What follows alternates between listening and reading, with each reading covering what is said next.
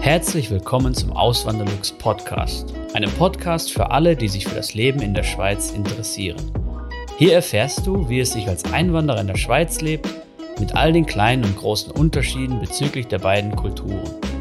Zusätzlich gibt es nützliche Tipps, um dich vor eventuellen Fettnäpfchen zu bewahren. Mein Name ist Christian Philippol, auch bekannt als Auswanderlux. Seit zweitausendsechzehn lebe ich in der Schweiz zusammen mit meiner Schweizer Frau und unserer gemeinsamen Tochter. Im heutigen Video geht es um die Frage, wie viel Startkapital man für die Schweiz braucht oder für die Auswanderung in die Schweiz braucht. Ja. Bei mir war es damals ein bisschen anders. Ich habe mich ja quasi ins gemachte Nest gesetzt. Ich bin hier zu meiner Partnerin gezogen. Sie ist Schweizerin, hat hier immer schon gewohnt, hat ihre Wohnung hier gehabt, hat ihren Hausstand gehabt. Und ich brauchte da nur mit meinen zwei, drei Koffern, die ich da hatte, herkommen. Und das war jetzt kein, das kann man jetzt nicht wirklich als, äh, als richtigen Umzug so beschreiben. Ich musste mich halt anmelden und so, aber das ähm, so wirklich so großes Startkapital brauchte ich jetzt nicht. Aber diese Frage kommt immer wieder aus der Community und ich habe mich mal hingesetzt und habe mir mal Gedanken gemacht, was da so alles auf euch zukommen könnte oder was auf euch zukommen würde. Und der größte Batzen bei diesem Startkapital, ähm, oder wenn man das jetzt so anschauen will, da, der wäre die Mietkaution. Ja, das kennt man ja aus Deutschland auch. Wenn man eine Wohnung mietet, muss man halt eine Kaution hinterlegen. In der Schweiz ist es ähnlich wie in Deutschland. Zwei bis drei Monatsmieten werden da gefordert, je nach Vermieter unterschiedlich. Und ähm, wenn man sich mal so die Mieten anschaut hier in der Schweiz, dann kostet so eine durchschnittliche Wohnung eintausendfünfhundert bis zweitausend Franken im Monat. Eine durchschnittliche ist natürlich jetzt, äh, ja, es gibt natürlich viel, viel teurere, es gibt auch günstigere, ist auch regional abhängig natürlich. Aber mit eintausendfünfhundert bis zweitausend Franken kann man auf jeden Fall gut rechnen. Und dementsprechend hoch wäre dann die Mietkaution. Wenn das jetzt jemand nicht hat, dieses Geld, oder er will das, jemand will das Geld gar nicht Ähm, ja, abgeben, will es nicht hinterlegen auf so einem, auf so einem gesperrten Konto, sage ich mal, auf so einem Sperrkonto, wo es dann schlussendlich parkiert wäre, oder? Ähm, da gibt es dann die Möglichkeit, dass man eine Mietkautionsversicherung abschließt und dann würde man jährlich einen Betrag zahlen. Das ist so ein niedriger, dreistelliger Betrag, so das ist zumindest das, was ich im Internet gefunden habe, für eine durchschnittliche Wohnung und damit wäre man dann safe. Ja, damit würde man diese Mietkaution gar nicht hinterlegen müssen aus seinem Ersparten, was natürlich schon eine ordentliche Entlastung wäre. Das heißt, dieser, dieser größte Batzen würde dann schon mal wegfallen. Ja. Und genau, was man noch beachten muss, was ein guter Punkt ist, wenn man in die Schweiz zieht, braucht man nicht wie in Deutschland für eine Küche sorgen und auch nicht für eine Waschmaschine, in der Regel. Also in der Deutschschweiz ist es zu neunundneunzig Prozent so. In der französischsprachigen Schweiz soll es anders aussehen, habe ich mir letztes Mal sagen lassen. Und ähm, ja, äh, von daher, also das ist schon mal ein Punkt, wo ihr dann sogar spart, sage ich mal, in Anführungszeichen.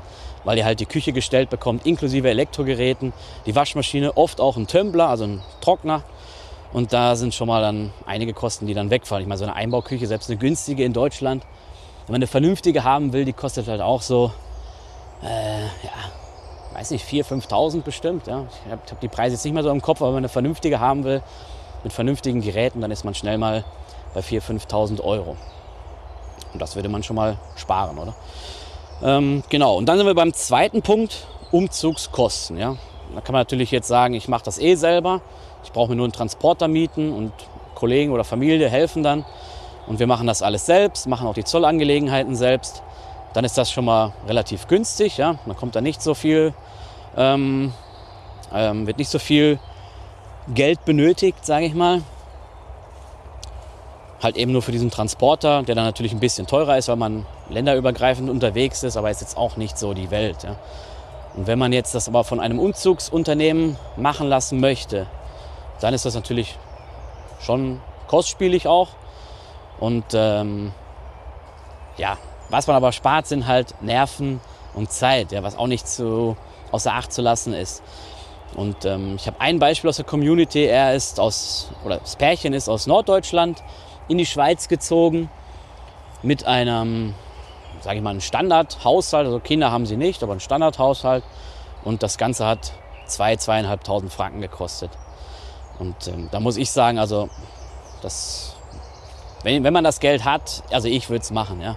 Wenn man das Geld hat, würde ich es machen, weil das einfach diese Sachen äh, runterschleppen, hochschleppen und die Zollangelegenheit noch machen, nee, da hätte ich jetzt keine Lust drauf. Ich finde, das ist gut angelegtes Geld. Ähm, und da, das ist halt, äh, ja, das ist halt der, ein, ein, ein Posten zwar, ein vierstelliger, aber er lohnt sich meiner Meinung nach auf jeden Fall. Ja.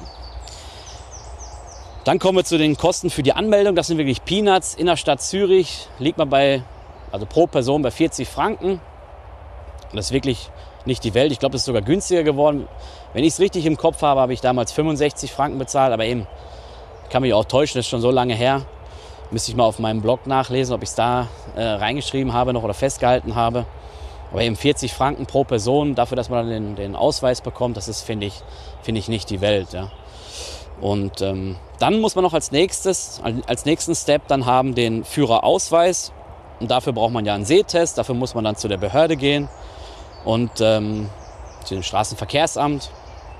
Da wird das alles geregelt und unterm Strich kostet das so rund hundert Franken, was auch nicht die, was auch nicht jetzt eine große Menge ist, oder? Und ähm, ja, also eben das, das sind wirklich Peanuts. Ich habe die jetzt nur genannt, weil das halt auch dazugehört und weil auch die Frage immer, immer kommt, so ja, wie, wie teuer ist das da, diese Anmeldung und sowas. Man hört immer, Schweiz ist immer mega teuer und so. Aber nein, also das ist jetzt wirklich nicht, nicht die Rede wert, oder? Mein Schweizer Privatkonto habe ich bei Zack von der Bank leer. Es ist kostenlos und bietet viele weitere Vorteile, wie beispielsweise virtuelle Unterkonten und Zack Deals. Wenn du ebenfalls ein Zack-Konto eröffnest, kannst du dir mit dem Code A W L Z A K fünfzig Franken Startguthaben sichern. Weitere Infos findest du auf meinem Blog unter auswanderlux punkt c h. Dann als nächsten Punkt, wenn ihr jetzt ähm, Elektrogeräte habt und denkt so, hey scheiße, die, oder Entschuldigung, aber, oh Mist, die, die Elektrogeräte, die haben ja ganz andere, die benötigen ja andere Stecker hier in der Schweiz, ähm, ist jetzt auch kein Drama, ihr braucht nicht neue Geräte kaufen oder so. Ähm, erstmal diese Euro-Stecker, diese kleinen, die man kennt vom Handy-Ladekabel oder so, die gibt es ja auch, die passen auch ohne Probleme, die sind kompatibel. Eben deswegen heißen die auch Euro-Stecker, weil die in den meisten Ländern Europas ähm, passen in den Steckdosen. Ähm, und wenn ihr jetzt andere Geräte habt, wie zum Beispiel in meinem Fall ein Haartrockner, also ein Föhn oder also einen kleinen Elektrogrill, den ich mal hatte, dafür könnt ihr auch Adapter verwenden. Was ich euch da rate, kauft nicht diese, diese ganz günstigen Adapter. Das habe ich zum Beispiel gemacht, so einen Adapter für, ich weiß nicht, vier, fünf Franken. Und dann hat das aber nicht funktioniert. Beim Elektrogrill zum Beispiel, weil der braucht halt sehr viel Saft. Da geht sehr viel Strom durch. Und dann hat irgendwann diese interne Sicherung in diesem Adapter, hat dann irgendwann gesagt, so jetzt ist Feierabend, ich werde zu warm. Und hat dann die Stromzufuhr unterbrochen. Da habe ich immer gedacht, so, hey, warum dauern die, die Bratwürstchen jetzt so lange, bis ich dann immer gemerkt habe, so ey, die Kontrollleuchte ist ja aus. Da hat der Adapter wieder, wieder schlapp gemacht, oder? Mit, dann habe ich mir einen, äh, einen hochwertigen Adapter gekauft, der hat irgendwie, weiß nicht, zehn, elf, zwölf Franken gekostet. Und mit dem läuft das, oder lief das dann problemlos, ja. Und auch so mit dem Haartrockner oder so, der braucht ja auch relativ viel Saft. Da ist das auch dann kein Problem. Also mit einem hochwertigen Adapter kriegt ihr das dann alles hin. Und ich denke mal, nach und nach werdet ihr sowieso dann irgendwann Schweizer Geräte euch kaufen, eine Kaffeemaschine oder so. Ähm, oder eben beim Staubsauger zum Beispiel, da würde auch der Adapter reichen, ist alles dann gar kein Problem, ja. Und dann natürlich als letzten Punkt, nein, als vorletzten Punkt, Entschuldigung, sind die Lebenshaltungskosten natürlich zu beachten. Das ist in der Schweiz natürlich so, dass sie eher höher sind. Man kann so mit fünfzig Prozent rechnen, fünfzig Prozent sind die höher als in Deutschland. Das heißt, den ersten Monat bis zum ersten Lohn, der Lohn kommt ja meistens am fünfundzwanzigsten oder die meisten Unternehmen zahlen zumindest am fünfundzwanzigsten des Monats. Ähm, bis dahin müsst ihr halt durchhalten dann, weil eben die... Äh, Diese fünfzig Prozent höheren Kosten, das kann man ja auch locker stemmen. Das ist ja auch kein, sollte auch kein Problem sein. Aber das nur, auch dass ihr das im Hinterkopf habt, ja, es ist dann schon alles äh, tendenziell teurer. Und als letzten Punkt dann, ich bin sowieso der Meinung, das habe ich ja schon mehrfach erwähnt, jeder sollte einen Notgroschen haben für unvorhergesehene Sachen. Ja. Es kann immer was passieren, was man, an was man nicht denkt. Ähm, kann irgendwas kaputt gehen, sagen wir mal, das Auto geht kaputt, ihr braucht neues oder ihr müsst eine, eine teure Reparatur bezahlen oder irgendwas passiert, oder? Kann ja auch mal gesundheitlich was sein.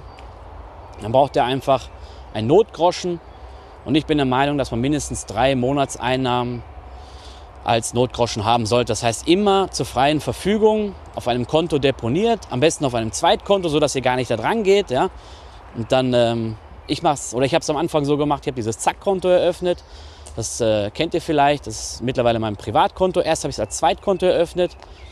Ähm, und da habe ich dann immer, immer gespart, jeden Monat was hinüberwiesen, bis dann der Notgroschen voll war. Und die, ja, bei mir war es halt so, eben, am Anfang habe ich schon ein bisschen äh, Disziplinmangel gehabt, so, was das angeht, was das Finanzielle angeht. Und da war diese Lösung mit dem zweiten Konto war einfach, war einfach optimal, ja, weil dann war das Geld einfach weg, war überwiesen. Und ich habe gar nicht mehr dran gedacht und ich wusste halt, das, ist mein Not, das soll mein Notgroschen werden. Und, äh, und da spare ich dann so lange, bis der Notgroschen voll ist. So hoch in der Höhe, wie ich ihn halt haben wollte. Und ähm, ja, das war halt dann mein Ding, das hat so geklappt. Und dann bin ich immer, bin ich immer auf der sicheren Seite und habe auch ein gutes Gefühl. Ja? Das heißt, wenn irgendwann was schief geht, dann kann ich halt darauf zugreifen und muss nicht irgendwie, ähm, keine Ahnung, Angst haben, dass ich irgendwie Schulden aufnehmen muss oder... Oder, oder mir irgendwo ähm, ja, bei Privatpersonen, bei meinen Eltern oder so, oder bei meiner Frau dann Geld leihen muss, das kommt dann nicht mehr. Also es gibt schon ein gutes Gefühl. Ja. Klar, wenn, ich, wenn man das nicht so kennt, so ging es mir am Anfang auch, dann denkt man so, hä, so viel Geld auf dem Sparkonto einfach nur haben oder auf dem Zweitkonto und dann irgendwie, ja, denkt man auch jetzt Inflation und so. Aber eben, viel schlimmer ist es, wenn man in eine Situation kommt, wo man Geld braucht und man hat das nicht und man muss vielleicht dann eben, man braucht es aber, man muss dann vielleicht Schulden aufnehmen und dann auf einmal kommt es dazu, dass einem niemand Geld leihen möchte oder so. Ja, das ist einfach, ähm, also eben ich will in, in die Situation da nicht mehr kommen. Ja. Ähm, ja, das ist so mein Stand der Dinge da. Gut, wenn ich jetzt, äh, oder wenn ihr noch Ergänzungen habt, immer gerne in die Kommentare rein. Und ich hoffe, das Video hat euch gefallen. Wenn ja, könnt ihr gerne ein Like da lassen. Schaut auch mal, schaut auch mal auf meinem Blog vorbei, auswanderlux punkt c h. Und dann hoffe ich, sehen wir uns im nächsten Video wieder. Macht's gut, bis zum nächsten Mal. Ciao. Vielen lieben Dank fürs Zuhören. Neue Podcast-Folgen gibt es jeden Montag und Samstag um neun Uhr vormittags. Schaut auch gerne auf meinem Blog auswanderlux punkt c h vorbei. Dort erfahrt ihr mehr über mich und mein Leben in der Schweiz. Zudem findet ihr mich auf YouTube und Instagram unter dem Namen Auswanderlux.